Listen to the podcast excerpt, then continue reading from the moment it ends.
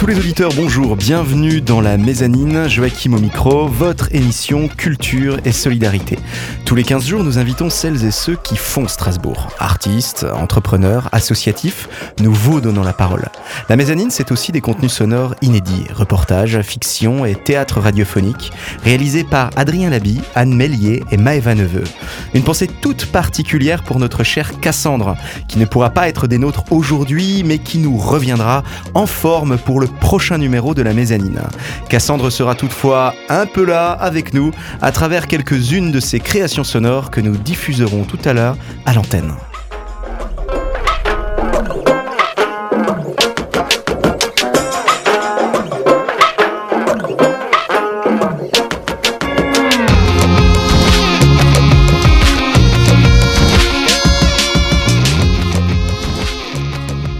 Cette semaine, dans la mezzanine, nous avons le plaisir de recevoir Florence Braun-Leroux, auteure, compositrice et interprète. Bonjour Florence, bienvenue dans la mezzanine. Merci, bonjour. Florence, vous êtes auteure, compositrice et interprète. Alors sur le papier, vous écrivez les mots que vous avez chantés sur la scène, sur la salle, euh, enfin en la salle de la Régence de Ensisheim le 24 mai dernier, devant un public, euh, nous pouvons le dire, conquis et enchanté. Je peux en témoigner car j'ai moi-même eu la chance de vous écouter ce jour-là. Alors Florence, quel a été votre chemin jusqu'à cette première tentative devant un public? Alors, euh, long. Oui. Discret. Dans ma chambre, sur mon lit, souvent. Et euh, voilà. En fait, euh, j'ai toujours aimé chanter depuis toute petite. Et j'avais un père qui était très, très musicien. et il nous a baignés dans toutes sortes de musique, autant anglophone que francophone, que de la musique classique. Et un jour, je suis arrivée dans ma petite chambre d'étudiante et euh, je me suis rendu compte que le violon, ça allait pas être possible d'en jouer dans la chambre d'étudiante parce que les murs en papier de cigarette euh, laissaient transparaître toutes les bonnes et fausses notes. Et du coup, j'ai pris la guitare qui était plus discret et euh, je me suis posée. J'ai commencé à jouer deux, trois accords en ayant bien mal aux doigts. Mhm. Et, et, puis voilà, j'ai commencé à accompagner des petits chants que, que j'aimais bien. Et un jour, euh, j'avais envie de d'écrire des mélodies, de d'écrire des textes. En fait, j'écrivais déjà des textes euh, depuis un petit bout de temps parce que j'ai toujours été euh, assez fascinée par les lettres, par l'écriture, par. J'étais une très très grande lectrice. Et donc voilà, j'ai commencé un jour à écrire des petits textes. Et c'est quand j'étais en Angleterre que j'ai eu mes vraies premières compositions, des chants qui avaient un début, une fin, une belle mélodie et et euh, voilà un texte. Et qu'est-ce qui vous inspire pour créer? Quelles sont ces lectures qui ont participé à, eh bien, à, votre inspiration? Oh, Il y a beaucoup de choses euh, qui, qui m'ont inspiré. C'est vrai que euh, parfois, ce sont des émotions très personnelles, du vécu. Ça peut être des choses observées, des histoires observées. parfois aussi, c'est des, des, histoires que je m'invente qui permettent de créer de nouvelles histoires par exemple, un des chants que j'ai chanté euh, à la Régence, euh, justement, euh, la semaine dernière, mhm. c'était, je, me suis un peu projetée dans une fête médiévale où j'avais été en Angleterre, et là, je me suis imaginée à la place d'une dame. et d'un et voilà de, cet amour courtois d'un chevalier où voilà c'est impossible alors bon bien sûr il y a un peu de Tristan et Iseult dans tout ça mais avec l'histoire un peu euh, personnalisé. Et euh, voilà, je me suis imaginé cette dame en train de, chanter euh, pour, pour ce chevalier, alors qu'il n'y a, y a rien de possible. Et puis voilà. Et voilà. Et, c'est en anglais parce que c'est composé en Angleterre. Mais alors, qu'avez-vous justement ressenti sur cette scène ce vendredi 24 mai dernier, 24 mai dernier, aux environs de 20 heures, hein, seul avec votre guitare, face à ce public plus qu'attentif? Quelle a été votre émotion à ce moment-là? Dans un premier temps, j'étais très intimidée. J'avais déjà eu l'occasion de présenter euh, une fois un chant sur une scène. En fait, c'était euh, euh, au moment de l'intermède, lors d'un concert de chorale dans laquelle je chante. En fait, j'avais eu la possibilité de chanter deux, deux, petits chants. Et bon, à l'époque, le stress faisant, les mains glissant sur le manche de guitare, je n'avais plus renouvelé l'expérience pendant quelques années, et jusqu'à ce que la possibilité s'est faite de, rejouer donc mes trois chants la semaine dernière. Et du coup, j'étais très intimidée. Je me suis dit, est-ce que est-ce que je vais y arriver? Est-ce que je vais arriver à jouer, à chanter en même temps? Et euh, devant le public, alors que je sais très bien que j'arrive à le faire euh, chez moi, toute seule, euh, devant ma famille ou peut-être mhm. un ou deux amis à qui j'ai bien voulu présenter les choses. Et, et puis tout à coup, d'être là sur scène, d'avoir les gens, d'avoir la lumière, d'avoir une mise en scène, un peu de fumée. Je me suis dit, allez, vas-y, c'est super, c'est un, un moment que tu attends depuis très longtemps tu y vas, tu donnes le meilleur, et puis s'il y a des fausses notes, c'est pas grave. et justement, ensemble, là tout de suite, on va y aller en musique avec Cartoon and Vodka de Jinx Monsoon.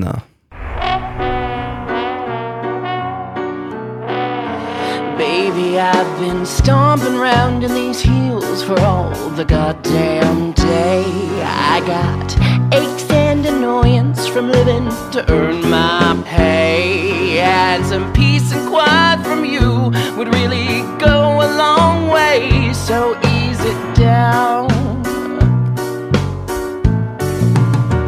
You see, I'm tired, I'm spent, I'm really feeling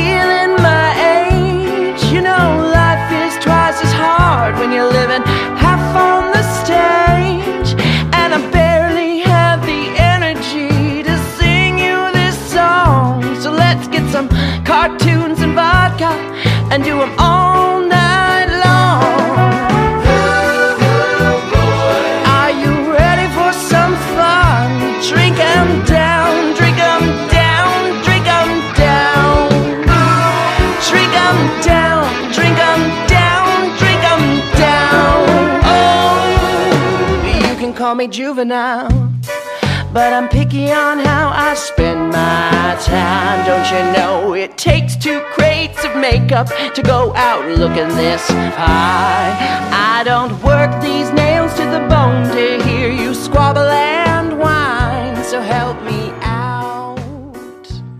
C'était Cartoon and Vodka de Jinx Monsoon. Pour les auditeurs qui nous rejoignent, vous êtes dans la mezzanine. Joachim au micro, nous sommes avec notre invitée de la semaine, Florence Braun-Leroux, auteure, compositrice et interprète. Florence, le 24 mai dernier, le 24 mai décidément dernier, eh bien vous avez joué pour nous devant un public conquis sur la scène de la salle de la Régence à Ensisheim. Alors qu'est-ce qui, en tant que en tant qu'auteur, qu'est-ce qui vous a donné le désir d'écrire? Je me souviens d'une fois où j'étais en CM2, on a eu la visite d'un poète à l'école. Et à l'époque, j'habitais à Westhofen. Mhm. Et euh, j'avais été euh, choisie comme euh, parmi les, enfants pour un petit moment d'interview. Et on m'avait demandé est-ce que vous aimez écrire? Et puis je disais oui, j'écris déjà des contes de fées où j'avais dû répondre quelque chose comme ça. Et est-ce que plus tard vous aurez envie d'écrire? Et je me suis souvenue, j'ai regardé ce, monsieur qui écrivait et je me suis dit oui, c'est quelque chose qui me plairait. Je pensais pas écrire de la poésie à l'époque. J'étais j'étais plutôt dans des histoires, des contes de fées. D'ailleurs, j'en ai j'ai écrit quelques histoires non achevées. Peut-être un jour je les terminerai. Et euh, finalement, je me suis rendu compte que la poésie me touchait beaucoup et que la poésie me touchait d'autant plus lorsqu'elle était en chanson. Et en fait, euh, la chanson française est pleine de poésie chantée. Euh, la poésie récitée aussi est très belle. Hein. J'en ai étudié puisque j'ai fait des, études littéraires. Et parfois, j'ai écrit simplement des textes sur lesquels j'ai jamais mis de, de, musique. Et, et puis tout à coup, je me suis dit, mais en fait, certains de mes textes méritent aussi de la musique parce que ça, ça va de pair. Voilà. Et pourquoi écrire, Florence Brunleroux euh, Écrire, ça permet de sortir beaucoup de choses, d'exprimer, d'exorciser parfois aussi des, émotions intérieures qui sont euh, parfois euh, très belles, très grandes et qu'on a envie de partager. Parfois aussi des émotions qui sont plus douloureuses et qu'on a besoin de sortir, qu'on a besoin de mettre en mots pour pouvoir les apaiser, pour pouvoir les apprivoiser, les accepter et les vivre autrement, les vivre mieux. Et puis euh, parfois c'est simplement le, plaisir d'inventer, le plaisir de, de, créer euh, voilà, un univers. Et euh, voilà. Le plaisir de vous inventer, vous, dans un nouveau rapport au monde peut-être? Peut-être aussi. Et puis simplement de partir dans l'imaginaire aussi. J'ai eu un imaginaire très fertile et c'est vrai que voilà, aujourd'hui, on, on, aime ça. On regarde des séries, on regarde des films, on lit des livres. Et, et c'est vrai que parfois, j'avais juste envie de me créer mes propres histoires, simplement. D'accord, donc écrire quelque part pour vous écrire également dans le monde euh, autrement. Voilà. D'accord. Et hum, que racontent euh, ces poèmes, ces poèmes que vous, que vous écrivez, et peut-être plus particulièrement ces petites histoires inachevées? euh, Bon alors, peut-être euh, peut-être pas toutes, hein, mais peut-être peut-être une, une qui vous viendrait particulièrement à l'esprit. Euh, que racontent vos histoires, Florence Brunleroux Oh, c'est, on est dans un univers un peu à la fois ancré dans le monde réel et qui part vite vers un monde imaginaire, un monde féerique, un monde un peu voilà, euh, où, il y a des êtres extraordinaires qui apparaissent tout à coup à des gens tout à fait ordinaires. Cette thématique, nous, nous pouvons la retrouver également dans vos, dans vos chansons? Hmm, Certaines, mais pas toutes. Donc on est quand même clairement dans un univers avec vous plutôt onirique, fantastique? Oui.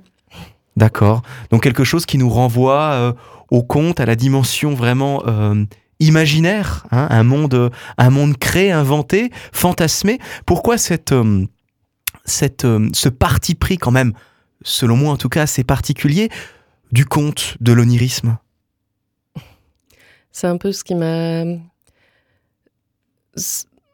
Étant petite, j'ai lu beaucoup. Mhm. Et euh, c'est vrai que les contes de fées avaient cette saveur particulière de d'avoir euh, des moments difficiles pour les héros et les, les héroïnes, les héroïnes.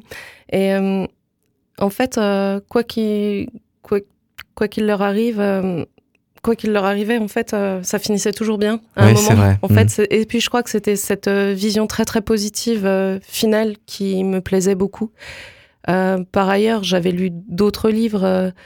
par exemple, un livre pas, tout, pas du tout un conte de fées, mais qui m'avait énormément touchée quand j'étais petite, c'était Les Misérables et de Victor Hugo. Et en fait, j'avais retrouvé aussi cette, euh, cette dimension positive à certains moments, même si on, sait tous qu'à la fin, Jean Valjean, il meurt, mais il meurt après avoir vécu une, une vie où il, où il a réussi à faire le bien, à aller au-delà de, de, tout ce qui pouvait être douloureux, de tout ce qu'il avait pu faire de mal, de tout ce qui était euh, euh, noir. Et en fait, c'est cette lumière-là que, que j'ai que j'ai qui me touche en fait dans, dans, dans, dans, les histoires et que je pouvais retrouver facilement dans les contes de fées pas tous. Hein. Par exemple, Andersen me faisait pleurer à chaque fois. Donc, à un hmm. moment donné, il a pris la poussière dans mon étagère. Et euh, voilà, mais j'aimais beaucoup euh, les contes Grimm. J'ai dû tous les lire. Euh, Finalement, c'est cette capacité qu'ont les personnages des contes, hum, cette résilience ça. À, hum, à, affronter quelque part le, le mal pour, eh bien, c'est une histoire dans laquelle tout mal concourt au bien quelque part. C'est ça, c'est ça. Et qui, dans une forme très simple, eh bien, raconte toute la complexité du monde et surtout des hommes. Et, c'est également la culture qui témoigne eh bien, de, de cette complexité humaine. Et c'est justement tout de suite la chronique culture de Cassandre. Mezzanine, votre rendez-vous culture et société.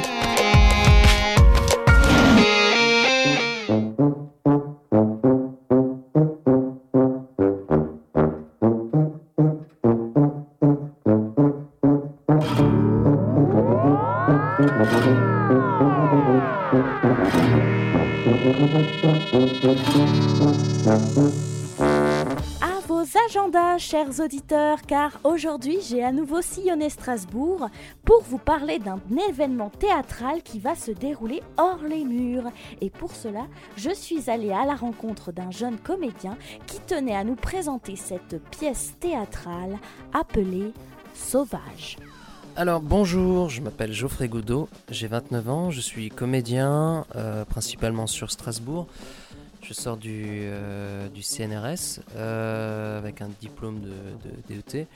Et à partir de là, je suis devenu, euh, au fil des choses, metteur en scène, comédien, musicien. Je fais des cabarets. J'aime bien monter aussi des festivals ou des choses comme ça. J'aime bien être à la fois au théâtre, hors théâtre. Et pour l'instant, ici, ce que j'y fais plutôt me, me permet de rester ici, de faire des choses que j'aime. Voilà. Et si tu es ici avec moi, c'est pour euh, nous parler euh, de la prochaine pièce euh, dans laquelle tu joues. Il s'agit de Sauvage. Est-ce que tu pourrais nous en parler un petit peu? Alors, Sauvage, déjà le titre, c'est une retraduction faite par notre metteur en scène et traducteur. Euh, ça s'appelle L'homme des bois selon André Markovitch. Et c'est une pièce d'Anton Tchekhov assez méconnue parce qu'il l'a mis au placard après s'être euh, quelque part ramassé, ramassé vraiment par la presse et de, fin, de l'époque. Du coup, vexé, humilié, il s'est dit je la laisse de côté et je monte Vanilla. Vani- Vanilla qui est plus connu des gens. euh, et c'est une pièce où en fait il y a ce Vanilla qui essaie de se donner la mort et dans L'homme des bois il, réussit à se donner la mort. Donc nous on parle vraiment de qu'est-ce que la détresse chez l'homme euh, par rapport à son anxiété du temps, par rapport à cette aristocratie aussi qui, qui, qui, qui tombe en désuétude, qui n'ont plus de fric euh, et ils commencent à s'inquiéter, ils s'ennuient et, et là ça parle jusqu'où peut aller un homme pour montrer son désespoir en fait. Donc, votre metteur en scène, c'est Serge Lipsic, c'est ça? C'est bien ça. Et euh, comment euh, est-ce que vous avez travaillé avec lui autour de la, de la pièce? Comment est-ce que vous l'avez abordé? Est-ce qu'il y a une ambiance particulière, une musique particulière? Ou comment est-ce que vous l'avez abordé? Tout d'abord, quand il m'a appelé la première fois pour m'engager, on est venu, on a pris un café. Vu qu'il était près de Mulhouse et moi près de on s'est rejoint à Colmar. Ça a duré euh, 15 minutes. C'était totalement euh, bizarre et improbable. Il est venu, il, il se pose à table, il fait bah, Merci d'être venu. Euh, écoute, je pense que cette pièce va te changer. Et ça change tout le monde, Tchekhov. Et moi, je t'assure que ça, va te changer, ça va faire un truc dans ta vie. Moi, je te dis, il faut que tu acceptes. Voilà, ça s'est passé comme ça déjà, de premier abord. Et après, arrivé en répète, effectivement, euh, de fil en aiguille, j'ai vu sa manière de faire. Et effectivement, euh, il y a. Moi, j'ai jamais vu ça en fait. C'est vraiment un metteur en scène qui, charge à table et qui, euh, laisse aller les comédiens à, à créer euh, du coup euh, ce qu'ils veulent derrière. Il dit tout le temps faut y aller, faut y aller, faut y aller. Après, il recharge à table, faut y aller. Et du coup, il y a une espèce d'écriture de plateau, mais qui se forme quand même à partir du metteur en scène. Et, cet homme, vraiment, a une, a une conscience euh, de, je dirais, de Tchekhov qui est assez, assez improbable parce que ça rejoint pas mal aussi de théoriciens, de, de, de metteurs en scène allemands que j'avais lus. Et il dit un peu les mêmes mots, c'est assez incroyable. Et il parle vraiment de, se laisser faire, de pas faire, d'être, pas de vouloir être, et de se lâcher et pas et sans, sans pudeur. Et c'est pour ça qu'il va nous faire vivre ensemble aussi pendant dix jours. On va peut-être se foutre sur la gueule ou pas. Euh, Enfin, j'espère pas, mais pourquoi pas Euh, Parce que dans la pièce, ça se retrouve cette ambiance où les gens sont un sur l'autre tout le temps, tout le temps, tout le temps. Ils s'ennuient, ils savent pas quoi faire, ils sont dans la merde. Et nous, en arrivée de la première, on va être dans la merde aussi. Et en vivant ensemble, on aura peut-être aussi cette ambiance. Et ça, c'est un truc qui lui plaît beaucoup, je crois. Et euh, une dernière question que je pose à chaque fois pourquoi aller voir Sauvage? Alors pourquoi aller voir Sauvage? Parce que ça se passe dans un lieu magnifique qui est le Gunstall, pas loin de Wörth ou de Niederbronn pour les gens qui connaissent, mais c'est- en tout cas c'est en Alsace du Nord. Alors ce lieu est absolument magnifique, est géré par des sculpteurs. Nous on va faire une déambulation dedans. S'il pleut, on a un théâtre dedans qui est également magnifique. Ensuite au niveau Tchekhov, c'est c'est difficile à monter. Je crois que là ça va être une bonne adaptation, vraiment. Je le pense profondément. Et aussi, c'est 11 comédiens. Enfin, dans l'eau, il y a aussi metteur en scène, musicien et tout, mais on va dire que tout le monde met sa patte dans le jeu, en tout cas. Donc, on va dire 11 comédiens qui ont décidé de sortir du théâtre pour aller ailleurs et euh, pour faire même bosser d'autres gens de là-bas qui vont participer à ce festival, euh, enfin, à ce festival, à, à ces journées, ces soirées, d'une certaine manière, pour la bouffe, pour l'entretien, pour le parking, pour des choses comme ça qui vont nous aider, pour le bar. Et euh, du coup, on va créer ce melting pot assez intéressant entre les gens qui ne vont pas au théâtre et les gens du théâtre et créer cette ambiance-là dans un dans une pièce en fait assez simple vu qu'on est éclairé par le soleil et la nuit et la nuit tombante. On a vraiment calculé l'heure. Ça va, et ça va, ça va être une ambiance que vous verrez pas ailleurs en fait. Mais vraiment, enfin ça c'est sûr même en fait. voilà. Eh bien, merci Geoffrey Goutot. Donc, ce spectacle se passe euh, où et quand? Alors, ça se passe au Gunstall le 21, 22, 23, 28, 29, 30. Euh, Gunstall, vous le trouverez pas forcément sur, euh, sous GPS. C'est à côté de Wörth, W-O-E-R-T-H, ou pas loin de Niederbronn. Et sur notre Facebook Sauvage, ou sur notre euh, site internet Compagnie Matamor, que vous trouverez assez facilement, il y a un plan que je trouve assez détaillé où on peut trouver assez facilement. Parce qu'une fois que vous entrerez dans la forêt, il n'y a plus de réseau. Mais, mais vous inquiétez pas, ce plan est vraiment précis. Il y a des petites croix rouges sur tous les endroits où il faut pas aller. Et euh, quand vous y serez, vous le verrez. En fait, ça c'est sûr. Eh ben merci beaucoup Geoffrey Goudot et euh, bah, je te souhaite à toi et à tous tes collègues une très belle réussite pour ce projet. Eh bien, merci beaucoup et moi je vous souhaite une très bonne journée, une bonne émission. Non, merci.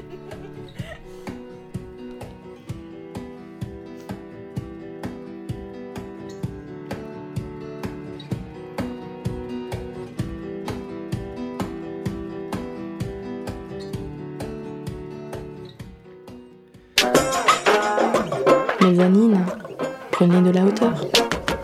C'était la chronique culture de Cassandre. Vous êtes dans la mezzanine pour votre émission Culture et Solidarité. Joachim au micro, nous retrouvons notre invitée de la semaine, Florence Brown-Leroux. Florence, vous êtes auteure, compositrice et interprète. Vous chantez pour la première fois devant un public sur la scène de la Régence à Ensisheim le 24 mai dernier. Alors, où avez-vous appris à composer de la musique? Euh, je crois pas que j'ai vraiment appris à composer de la musique. Autodidacte jusqu'au bout. oui. Alors, Je- racontez-nous un petit peu ça. Euh, mais hum, Par exemple, est-ce que vous avez un rituel particulier lorsque vous composez? Euh, oui, je me pose sur mon lit avec ma guitare, une feuille de papier devant. Et Mhm. euh, enfin, la feuille de papier, en fait, elle vient après. D'abord, je me pose avec ma guitare, je, je joue et quand je sens que j'ai une mélodie qui arrive, je prends ma feuille de papier et je pose un texte sur la mélodie Mais, euh, directe. Et ça permet de fixer directement le texte et la mélodie ensemble. Ça, ça se crée ensemble. Mais vous avez pris des cours de solfège euh Ah oui, j'ai Quelque un petit, chose quand même au un petit départ parcours euh, musical. Euh, en fait, quand j'étais petite, j'avais commencé par faire un petit peu de, de chorale. Euh, ensuite, j'ai fait de l'initiation au piano et je voulais absolument faire du violon. Et bon, c'était un instrument qui était cher et pas forcément abordable. Donc euh, voilà, un peu de piano. Et on a déménagé. Et là, le piano n'existait pas. Le violon, euh, c'était un truc euh, aussi de, la, de la grande ville. hein. On était à la campagne. Et à la campagne, il y avait de l'orgue, Mhm. de l'accordéon. Et voilà. Et euh, j'ai fait du coup un petit peu d'orgue. euh, j'ai continué un peu le piano. Et puis à un moment donné, euh, à force de supplier mes parents chaque année de faire du violon, ils ont fini par céder et trouver une prof de violon dans le village d'à côté, enfin la petite ville d'à côté. Et j'ai commencé à 11 ans. Donc assez tard, mais voilà, je me suis fait plaisir. Et comment cela vous a pris à 11 ans ce désir comme ça de pratiquer, de faire de la musique? Alors, en fait, le violon, comme dit, euh, un jour, j'ai eu un coup de foudre. J'étais en classe en CE2 et le grand-père d'une de mes amies est venu présenter le violon. Et euh, voilà, c'était, j'avais 8 ans et euh, Comme une évidence. quoi. c'était waouh. D'accord. Et donc vous avez été jusqu'ici comme ça saisi par ce désir depuis vos 11 ans de continuer à vous inscrire dans, cette, dans ce chemin de création musicale? Voilà, et puis euh, bon, au début, ben, on apprend, on fait un peu de solfège. J'étais d'ailleurs assez euh, mauvaise en solfège. c'était un peu la, Je faisais ce que je, ce que je pouvais, hein, mais c'était un peu la plaie, quoi. et puis, euh, bon, j'ai pas mal déménagé. À chaque fois, changement de, de professeur, changement d'école de musique, changement de façon de faire. Bon, j'ai, j'ai, je, je joue au tech, quoi, on va dire. Mais c'est une activité que vous avez vraiment continué, euh, De faire régulièrement, Ouais. oui, jusqu'au, jusqu'au lycée, en jamais fait, de jusqu'en terminale. euh, De... Si, j'ai eu, des, j'ai eu des petites pauses de six mois par-ci, six mois par-là, mais bon. euh, Vous avez toujours repris, quoi. J'ai toujours repris. Et puis, euh, ben, jusqu'à ce que j'arrive comme, euh, comme étudiante, où là, ben, le violon, au début, j'ai essayé de continuer de prendre des cours à Strasbourg. Euh, mais bon, c'était, c'était très compliqué de continuer de s'entraîner dans sa chambre d'étudiante, comme je le disais avant, Pourquoi? Parce que le violon, ça fait beaucoup de bruit, et à moins de s'acheter un violon électrique, euh, c'était très, très intimidant, et, et puis pas forcément respectueux pour le voisinage. euh, Mais de- qu'est-ce qui d'en peut, jouer. qu'est-ce qui peut, qu'est-ce qui a fait euh, que vous avez continué aussi longtemps, jusqu'à même toute seule dans votre chambre d'étudiant Comment vous expliquez, voilà Ben, j'aimais ça, j'aimais la musique. Au lycée aussi, on avait eu un moment une intervention. euh, enfin, dès que j'ai vu qu'il y avait une possibilité de faire un petit spectacle musical, je me suis inscrite euh, euh, pour y participer. C'était des spectacles de chant et euh, j'y rencontrais d'ailleurs une de mes meilleures amies. Et, euh, et voilà. Et, euh, Et Florence, moi, ce que, je vous, ce que je vous propose tout de suite, c'est de partir en musique pour un autre voyage avec Morane. Tout de suite, voir un ami pleurer dans la mezzanine. Bien sûr, il y a les guerres d'Irlande et les peuplades sans musique. Bien sûr, tout ce manque de tendre et il n'y a plus d'Amérique. Bien sûr, l'argent n'a pas d'odeur. Pas d'odeur, vous montonnez. Bien sûr, on marche sur les fleurs,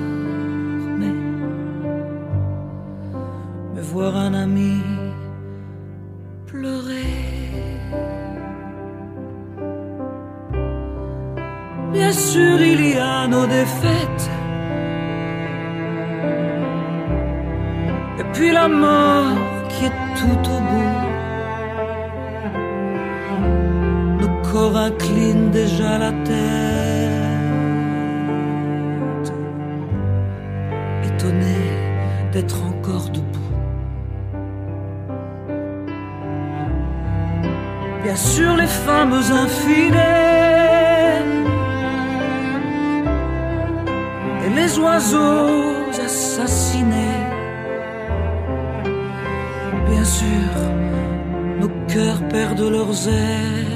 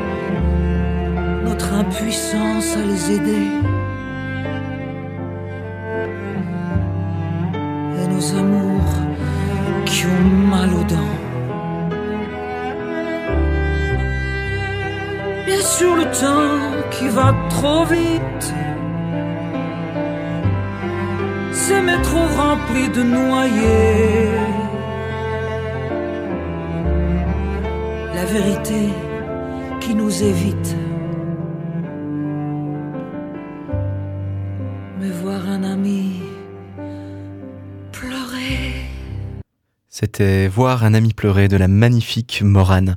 Joachim, au micro de la mezzanine, votre émission Culture et Solidarité. Nous retrouvons notre invitée de la semaine, Florence Braun-Leroux, auteure, compositrice et interprète. Bien sûr, euh, bienvenue encore une fois à tous les auditeurs et auditrices qui nous rejoignent. Florence Braun-Leroux, vous êtes auteure, compositrice et interprète. Vous avez chanté pour la première fois face à un public sur la scène de la Régence le 24 mai dernier à Ensisheim. Alors, chanter sur scène des mots qui témoignent de votre histoire et de votre rapport au monde, n'est-ce pas un peu pour vous comme une sorte de mise à nu? Ah si. Complètement, même, de toute j'imagine. façon, euh, quand, on, quand on ose partager euh, ses arts, hein, que ce soit son écriture, euh, que ce soit un chant, que ce soit une peinture, une œuvre ou quoi que ce soit, il y a toujours une mise à nu parce que c'est une part de notre âme qu'on met dedans, une part de nos émotions. Et euh, oser les mettre, euh, les partager avec les gens, c'est aussi affronter des, des critiques positives, mais éventuellement négatives aussi, et accepter tout ça.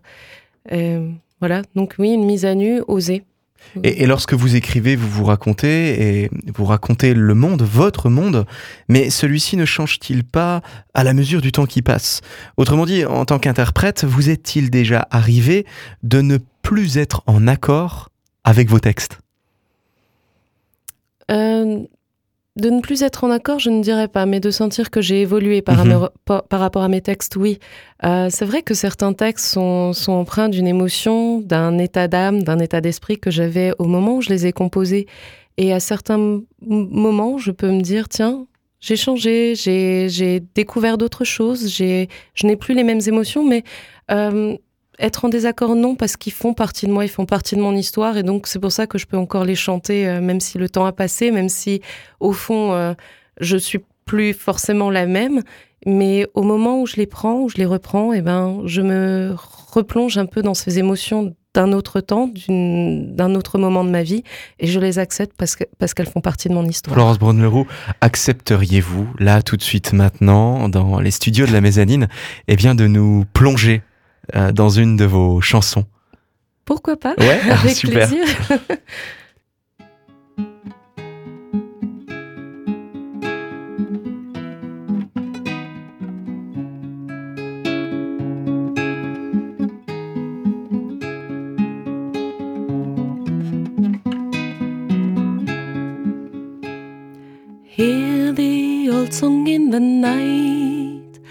Of a lady singing for her knight. It is the music of the light of the bird of love that takes its flight. Mm-hmm.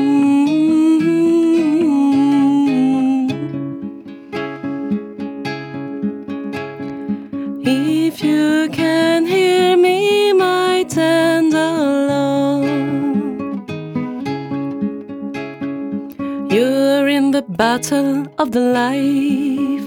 Great night, brandishing your knife. You wear the colors of the wife. You will love always and afterlife.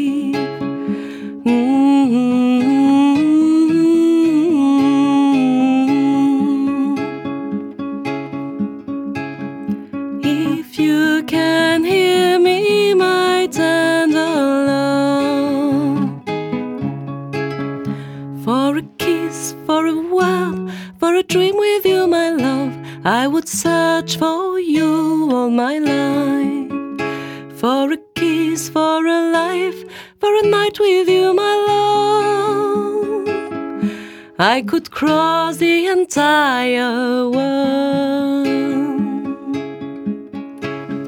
But you have to wait to see her, and you wanna tell her to love him. A gorgeous love and a sweet dream. That's all you can offer to each other. Mm-hmm.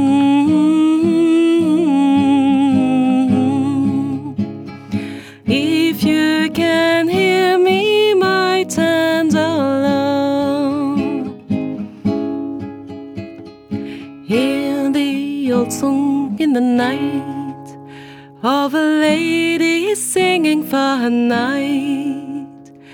It is the music of the light, of the bird of love that takes its flight, of the bird of love that takes its flight.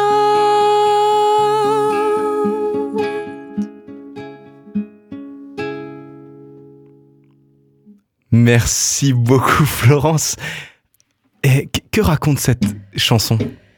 Ah là là. bon, Ah, c'était fait- très beau. Franchement, c'était très beau Oui, de te voir comme ça. Avec un petit crapaud sur la main gauche euh, à la guitare, mais bon. voilà, Wow, je l'ai pas vu moi ce crapaud, non C'était Bon, enfin, c'est pas grave. poétique et de l'ordre du conte. Alors, je vais, rapidement faire la traduction. Entend euh, cette ancienne chanson dans la nuit d'une dame chantant pour son chevalier. C'est la musique de la lumière, de l'oiseau de l'amour qui prend son envol. Et euh, ensuite, euh, si tu peux m'enten- m'entendre, mon tendre amour, tu es dans la bataille de la vie, grand chevalier, tu brandis ton couteau. Alors là, c'était pour la rime parce que l'épée, ça aurait été mieux. Mais bon, Euh, tu portes les couleurs de la femme que tu aimeras toujours et euh, au-delà euh, de la vie. Voilà. Euh, pour un baiser, pour un mot, pour un rêve avec toi, mon amour, je parcourrai, euh, je, je, te- je pourrais te chercher toute ma vie. Pour un baiser, pour une vie, pour une nuit avec toi, mon amour, je pourrais traverser euh, le monde entier. Voilà. Mais tu dois attendre pour l'avoir et toi, tu n'es pas autorisé à l'aimer. Un amour courtois et un doux rêve, voilà tout ce que vous pouvez vous offrir. Et Voilà. à qui euh, Quel est cet amour, Florence? À qui tu euh, Ah, ça, ça fait- consacrerais cette, euh, cette chanson?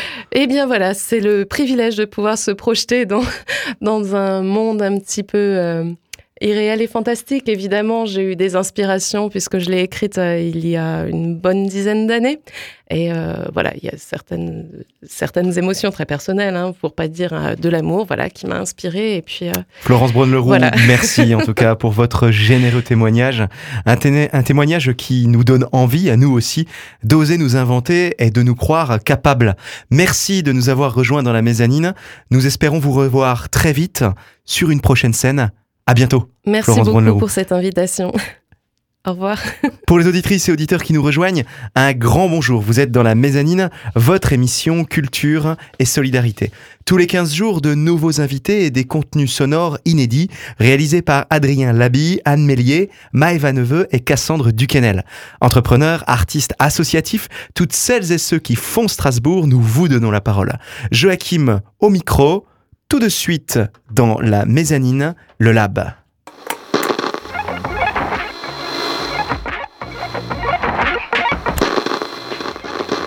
Le labo. Expérimentation guidée. Bienvenue dans le Lab, notre laboratoire d'idées et d'initiatives sonores. Toutes les deux semaines, 10 minutes de création radiophonique. Retrouvez maintenant Vision Théâtre avec le TG Stan, une entrevue réalisée avec Franck Fercruisen, un des comédiens fondateurs de cette compagnie qui présente régulièrement des spectacles au Maillon. C'est pour l'occasion de leur création, The Way She Dies, une pièce à quatre voix autour de l'œuvre de Tolstoï, Anna Karenine, que nous l'avons rencontrée. Voici son témoignage recueilli par Maeva Neveu. Bonjour, je suis Franck de TG Stan et vous êtes bienvenue dans la mezzanine.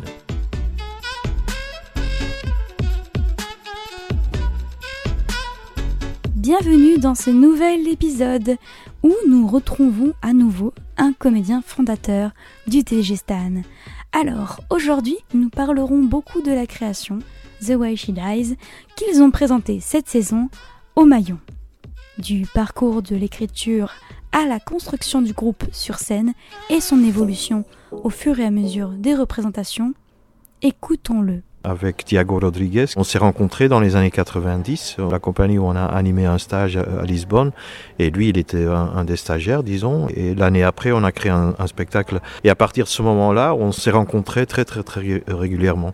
On a créé beaucoup ensemble et donc euh, on a eu cette envie de continuer et de retravailler ensemble, Thiago et, la compagnie, euh, Yolande et moi dans ce cas-ci. Et puis, il y a deux couches qui sont ajoutées. C'est une couche d'écriture. Entre-temps, euh, Thiago s'était développé comme un écrivain assez prodigieux.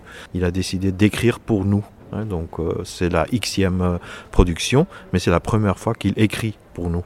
Et la deuxième couche qu'on a ajoutée, c'est qu'on collabore ici avec deux comédiens que lui y a apporté de, de, du Portugal. Et justement, dans le spectacle, on sent une très grande cohésion, je dirais même plus. On sent que vous vous soutenez les uns les autres, même dans le jeu. Et dites-moi, quel est votre secret pour pouvoir montrer autant, euh, autant cette cohésion La confiance, ce qui fait que l'autre peut exister et peut gérer euh, son spectacle ensemble avec toi. Et puis on essaye, disons, de créer devant les yeux des gens. Voyez, il n'y a pas de metteur en scène qui a dit euh, vous, devez le faire comme ça et vous devez être assis là et, et, puis vous allez faire ça et demain vous allez faire exactement la même chose. Donc bien sûr c'est assez relatif ce que je dis. Hein. Après quelques temps on a bien creusé un chemin sur le plateau bien sûr. Mais, mais quand même la liberté dans la tête reste intacte. Vous voyez donc et on dépend vraiment de l'autre. On essaye de créer et on voit les possibilités et on fait des choix et on dépend de l'autre pour vérifier si ces choix sont intéressants ou pas. Ouais. Et justement, cela fait deux ans que cette pièce a été créée. Pouvez-vous me parler de son évolution, ce qui a pu la changer et si elle a pu être bouleversée depuis lors? Thiago est un écrivain qui n'écrit pas avant le, le, début des répétitions. Donc il commence en fait à écrire grâce à l'échange entre lui et les comédiens. Ce qui fait qu'au début de nos répétitions, il n'y avait rien du tout sur la table. Il y avait juste le roman et beaucoup de pensées, beaucoup d'envie, beaucoup de passion. Mais donc il n'y avait pas de texte. Et il commençait à produire. Hein. Mais ça restait très très... Euh, je ne sais pas comment dire ça en français. Euh, tu vois, donc à la minute, quoi. Vraiment. Ce qui fait, par exemple, que la dernière scène est venue, je pense, quatre jours avant la première. Donc dans ce cas-là, c'était vraiment à la minute qu'il fallait avoir des positions et, développer un spectacle avec ces textes qui étaient là il y a deux jours. Quoi, voyez Donc, et, je, décris tout ça juste pour dire qu'avec les années, on a, plus de distance par rapport à, à, cet événement quand même assez, assez frénétique au début. Quoi. Ce qui fait que, que, que, la partition et, la poésie du texte est plus équilibrée maintenant. Hein, par rapport au début. Au début, c'était assez explosif. On était des, petits, des, petits, des petits animaux dans la cage, quoi, en, en train de, créer quelque chose, tandis que maintenant on a plus de vues sur, sur la totalité. Du coup, dans le spectacle, on assiste à des échanges qui peuvent aller du français au néerlandais jusqu'au portugais. Alors, tout d'abord, euh, on en parlait avant, euh, le choix c'était par rapport à, vos rencontres, le fait d'avoir rencontré euh, des, des, comédiens portugais qui venaient de Thiago Rodriguez, de vos propres origines. Et du coup, je voudrais savoir comment est-ce que vous avez pu mettre ça en place avec les autres comédiens Le passage d'une langue à l'autre, peut-être qu'on ne comprend pas ou qu'on ne parle pas il y avait cette envie d'aborder un sujet qui est la traduction, la langue, l'étymologie des mots, des rêves de, vouloir parler dans ta propre langue et quand même être compris par euh, le public sans surtitres et des choses comme vraiment des, petits rêves comme ça. On voulait vraiment en fait euh, euh, vous faire goûter ce que ça veut dire si un flamand dit ce mot-là et si un portugais dit ce mot-là et vous faire réfléchir comment vous dites ce mot. Et quelle est la différence ouais, donc, Gauche, pour vous par exemple, ça a deux sens. Ouais. Un, sens de direction et un sens assez négatif. Tu vois en flamand, ça n'existe pas. Links, hein, links, c'est néerlandais, c'est juste la direction, il n'y a rien d'autre. Je peux parler de ça pendant des heures. Cet épisode se termine déjà. Nous poursuivrons ce sujet passionnant qu'est la langue et sa traduction dans le théâtre pour la prochaine fois. Alors, il ne me reste qu'à vous dire à la prochaine. C'était Vision Théâtre avec le TG Stan par Maëva Neveu en exclusivité dans la mezzanine. Il y a toujours un an, les équipes de l'hôpital psychiatrique de Rouvray terminaient une grève de la faim de 18 jours. La semaine dernière, 84 services d'urgence étaient en grève à travers la France. Tous les jours, derrière les murs des CHU et des cliniques du personnel sous pression, confrontés à des situations difficiles et à des choix insolubles. C'est à eux qu'Anne Mélier a souhaité donner la parole. Tout de suite, parole de soignant.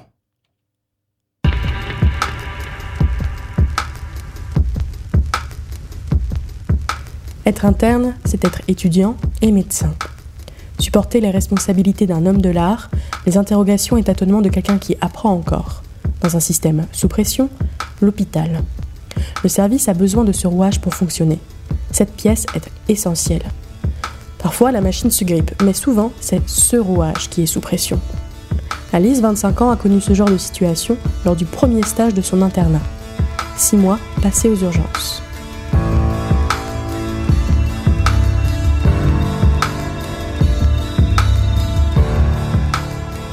C'était euh, un samedi, c'était une garde en journée. Il y avait une affluence euh, énorme. J'ai pas eu le temps de manger, je n'ai pas eu le temps d'aller aux toilettes, même pas eu l'envie d'aller aux toilettes en fait.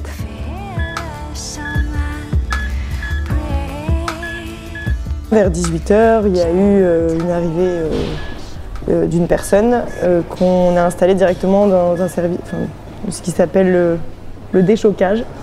C'est un endroit où c'est pour des personnes qui sont vraiment assez instables sur le plan médical. Je me suis retrouvée euh, à l'examiner, euh, mais euh, en même temps que je devais gérer d'autres choses, des entrées, des sorties. Mon chef est allé le voir et m'a dit Écoute, je pense qu'on ne pourra plus faire grand-chose pour cette personne. On va entamer une limitation de soins. C'est-à-dire qu'on va plutôt soulager ce patient plutôt que de traiter euh, ce qui pourrait être traité. C'était la fin de journée, je n'avais pas mangé, donc j'étais dans un état d'épuisement assez important. J'ai accepté sans trop poser de questions et euh, j'ai dû également euh, annoncer au fils de cette personne eh ben, que n'allait pas faire grand chose pour, pour la personne. Et ça, j'ai dû l'annoncer au milieu du couloir avec d'autres patients qui étaient là sur des brancards. Et ce qui m'a beaucoup gênée, c'est que la personne m'a remercié de la bonne prise en charge alors que moi j'étais pas du tout satisfaite.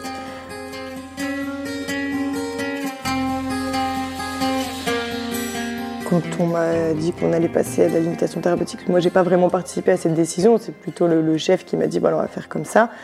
Encore aujourd'hui, j'arrive pas à expliquer pourquoi j'ai accepté. Je pense que c'était au milieu d'une journée vraiment infernale et euh, c'était peut-être une solution de, facilité que d'accepter. Et donc sur le moment, je me suis quand même rendu compte que c'était peut-être pas une bonne idée, mais je l'ai fait quand même, et ça, euh, et j'ai regretté, disons, euh, tout de suite après, je pense. Normalement, une limitation thérapeutique, c'est une décision qui est collégiale. Il ne doit pas y avoir de rapport hiérarchique entre les deux, médecins. Or, euh, entre mon chef et moi, il y a un rapport hiérarchique, donc en tant qu'interne, c'est pas forcément évident de dire non à un chef, et ça dépend avec quel chef on travaille.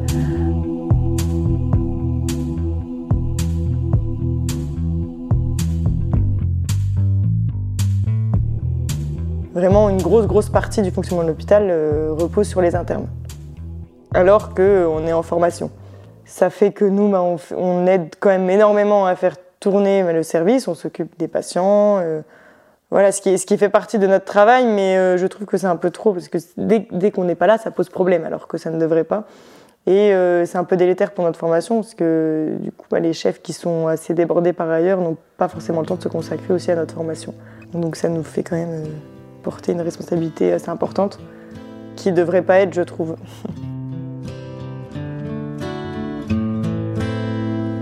I hurt myself today to see if I still j'ai essayé de me déculpabiliser en me disant que le souci, c'était vraiment le fonctionnement de l'hôpital en tant que tel.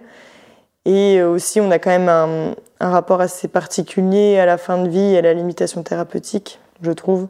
On n'est pas forcément à l'aise avec ça.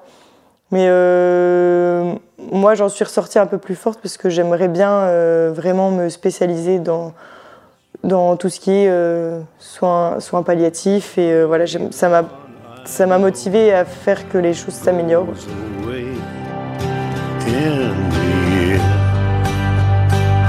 And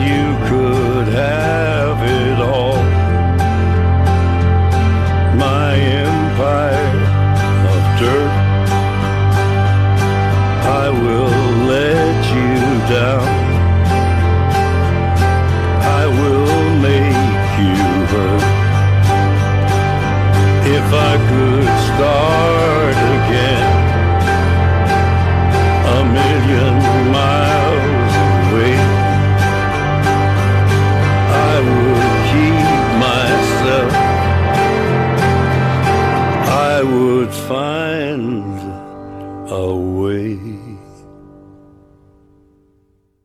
C'était Parole de soignant, un reportage de Anne Mélier.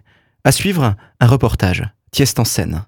Notre chère Cassandre vous emmène à travers les yeux du comédien Thomas Joly à la découverte de la compagnie de théâtre La Piccola Familia, avec Tieste, leur nouvelle création. Un reportage sonore réalisé par Cassandre Duquesnel en exclusivité dans la mezzanine. Bonjour, je suis Thomas Joly et je vous souhaite la bienvenue dans le lab de la mezzanine.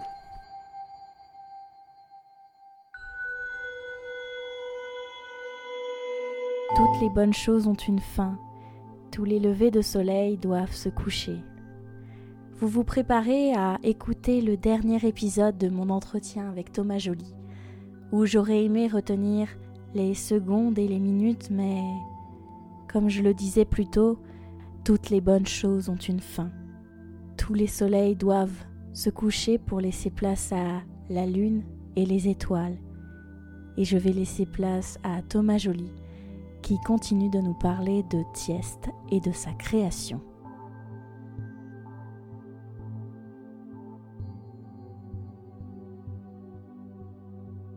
Donc vous êtes comédien, acteur, mais vous êtes également metteur en scène de vos pièces. Ça, c'est une question que j'ai depuis que je vous ai vu dans Henri VI. Comment arrivez-vous à gérer ces deux rôles sur le plateau, aux répétitions et euh, donc euh, au théâtre en général? La grande chance que nous avons, c'est que nous sommes une compagnie. Je l'ai dit, le metteur en scène est un poste que je trouve un peu louche, euh, et donc bah, je suis raccord dans mon discours et dans l'action, puisque la question de la mise en scène est très très horizontale chez moi. Alors bien sûr, ça passe par mon prisme, bien sûr, c'est moi qui suis le garant de la cohérence, bien sûr, c'est moi qui signe et qui prend la responsabilité de ce que j'envoie. Euh, comme un peintre qui signerait en bas du tableau, mais la participation à l'écriture scénique est très collective. Je crois que les acteurs sont des savants. Les acteurs doivent être savants de ce qu'ils jouent, et pas seulement de ce qu'ils jouent, de ce qui se joue dans la pièce dans laquelle ils sont. Euh, donc je fais beaucoup confiance et je sollicite beaucoup les acteurs. Euh, du coup, quand je me retrouve sur le plateau, le travail de direction est très oui, très horizontale. J'ai des partenaires, on se regarde, on se fait des retours. Quand il y a eu besoin sur Richard III, parce que le, rôle était vraiment énorme, là, il y a eu un, j'ai eu fait appel à une doublure, par exemple. Euh, enfin voilà, ce genre de choses qui me semblent aussi beaucoup plus finalement collective et je, je, suis le garant de la cohérence mais je ne suis pas le gardien de, de tout quoi. Et euh, quel est le rôle de la lumière dans Tiest euh, La lumière est très présente sur cette pièce et quel est son rôle? Alors souvent la lumière dans mes spectacles a un gros rôle parce que euh, pour moi elle est l'un des outils les plus précieux avec la musique. Les acteurs évidemment, accessoires, costumes, on peut sans passer dans un premier temps, mais assez rapidement j'en ai besoin aussi. Mais la lumière, la musique et les acteurs, j'en ai besoin dès le premier jour. Par rapport à l'espace, d'abord, et puis aussi parce que pour moi c'est un outil comme en peinture euh, de couleur. L'autre chose aussi dans cette pièce, c'est que c'est une pièce fantastique au sens euh, du genre fantastique. Donc euh, il y a des trucs magiques, il y a des apparitions, disparitions, il y a le ciel qui, qui, qui, s'exprime. Donc il y avait un travail en lumière qui est presque un travail scénographique pour le coup, qui est même pas simplement pour éclairer les acteurs ou créer de l'ambiance. C'est vraiment des fois une lumière activante. je pense par exemple à Tantal quand il est coincé par des faisceaux de lumière, quand la, furie veut le, l'exhorte à, répandre sa, comment dire, sa malédiction dans la maison. des fois vraiment elle est, elle est un partenaire. Donc Antoine Travers, qui, qui signe la lumière, signe la lumière de mes spectacles depuis, bah, depuis Henri VI, Henri VI, Richard III euh, et Tiest. Euh, donc avec lui, en fait, on travaille vraiment à, ce que je dis là, c'est-à-dire que c'est vraiment, il est un, un, acteur, un son et un projecteur, pour moi, ce sont équivalents. Et justement, vous parliez de Tantal, il a un costume très très euh, aveuglant. Et j'aimerais savoir justement, euh, j'avais vu un reportage sur vous quand vous avez créé Fantasio mhm. et vous expliquiez comment vous aviez eu les inspirations pour le costume de Fantasio, à savoir que vous aviez plein de photos sur votre téléphone. Mhm. Est-ce que ça a été la même manière de travailler pour euh, Tiest oui, c'est la même chose. Euh, la création des costumes a été confiée à Sylvette de Quest, qui signe effectivement les costumes d'Henri VI, Richard III, de Fantasio. Antoine aussi d'ailleurs a fait la lumière de Fantasio et d'Elio Gaballo. Euh, mais donc voilà, c'est toujours un peu la même équipe de créateurs qui est avec moi, et parce qu'ils sont précieux et, très très talentueux, et que c'est un plaisir vraiment de créer avec eux. C'est eux qui créent, mais effectivement on parle beaucoup, et la façon qu'on a de réfléchir ensemble, et peut-être notamment sur les costumes, c'est de partager des images euh, et comme moi, j'aspire tout ce que je vois euh, à la fois sur Internet, mais aussi dans la rue, dans une vitrine, sur une pub, euh, voilà, ça m'arrive souvent. J'envoie comme ça plein de références à, à Sylvette Desquest. Et alors sur Tantal, l'idée en fait était de... C'est encore une, une colle que nous pose l'auteur, puisque Tantal est un fantôme. Tantal est un damné de l'enfer, qu'on fait ressurgir de l'enfer pour le poser sur un plateau de théâtre. Hein. C'est pas plus compliqué que ça, euh, mais c'est très compliqué. Donc du coup, comment est-ce qu'on crée ce damné qui était roi, euh, qui depuis de toute éternité maintenant croupit dans un fleuve hein? C'est le fameux supplice de Tantale. Donc je voulais trouver un, costume qui soit à la fois euh, un vieux reste de, costume royal, quoi, mais plongé dans l'eau depuis 2000 ans, quoi. Donc il est devenu une espèce de roi grenouille, une espèce de batracien, une espèce de créatures euh, faites de vases, de lentilles d'eau, de d'eau, de, de, terre, de voilà. Euh, et donc ce costume est effectivement très euh, fantastique pour le coup. Il est, il n'est pas du tout réaliste. et je trouve que ça fonctionne bien. Moi, j'aime bien ce côté d'année, d'année Et pour le premier costume d'attrait, donc euh, pour ceux qui n'auraient pas vu le spectacle, le costume d'attrait c'est un costume jaune avec une, deux couronnes vertes en plastique, si je dis pas de bêtises, et avec le torse et les mains peints en couleur or et des papillons sur le dos. Euh, pourquoi ces papillons sur le dos? Alors ça, c'est parce que c'est euh, au moment où Tantal infecte la maison euh, de ses petits-fils, donc, euh, à, la, cour, nous faisions sortir des fenêtres des nuées de papillons noirs qui venaient un peu comme ça envahir et infecter l'espace. Là, ils descendent des cintres dans la version sale, et donc c'est comme s'ils étaient aussi tombés sur euh, et que ces, insectes l'infectaient aussi. C'est pas vraiment des, papillons, euh, jolis papillons euh, mignons, c'est plutôt des papillons noirs inquiétants qui lui suçaient son sang, donc qui lui inoculaient le poison, le virus de sa famille, enfin voilà. Sur l'épaule, parce que ça c'est encore un autre truc euh, par rapport à la mythologie. Euh, notre père, Pélops, le père d'Atrée, donc le fils de Tantale, Pélops, a été tué par son père, Tantale, pour le, être donné à manger aux dieux. Et quand les dieux arrivent chez Tantale pour le repas, Déméter, un petit peu perturbé par la perte de sa fille Perséphone, en mange un morceau, mange l'épaule. Sauf que Zeus arrête tout, euh, le banquet en disant Je reconnais mon petit-fils Pélops, Tantale, je te mets au supplice, et nous allons ressusciter Pélops. Et Pélops ressuscite, mais sans l'épaule, et Phaistos lui forge une épaule en ivoire. Euh, et donc Pélops vit sa vie, et euh, les fils qu'il a, ben, c'est nous, c'est Atrée et Tieste, les deux jumeaux. Donc du coup, l'épaule en fait le signe de la malédiction familiale, puisque euh, c'est la partie manquante, la partie mangée par les dieux, la partie cuisinée et mangée par les dieux. C'est pour ça aussi que les, papillons euh, viennent euh, faire une petite escale sur mon épaule gauche. Et pour le costume de la furie, qu'est-ce qui vous a inspiré?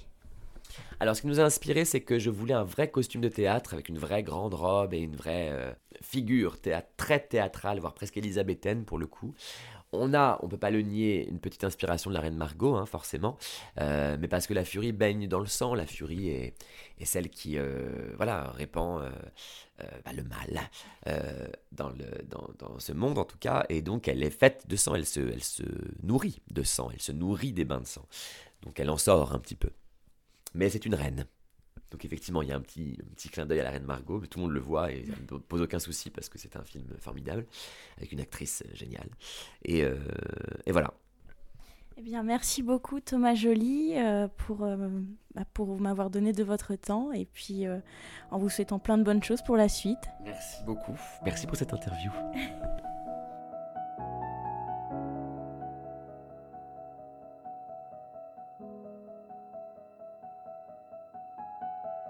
Ainsi se termine ce très bel entretien. Je tiens tout particulièrement à remercier Thomas Joly pour son temps et son écoute et bien sûr un très grand merci au TNS d'avoir permis cet entretien. Et pour vous, chers auditeurs, je vous laisserai avec cette citation de Thomas Joly. Quand on va au théâtre, le spectacle n'est pas la finalité. Il est une porte d'entrée vers notre propre imagerie, notre pouvoir de création.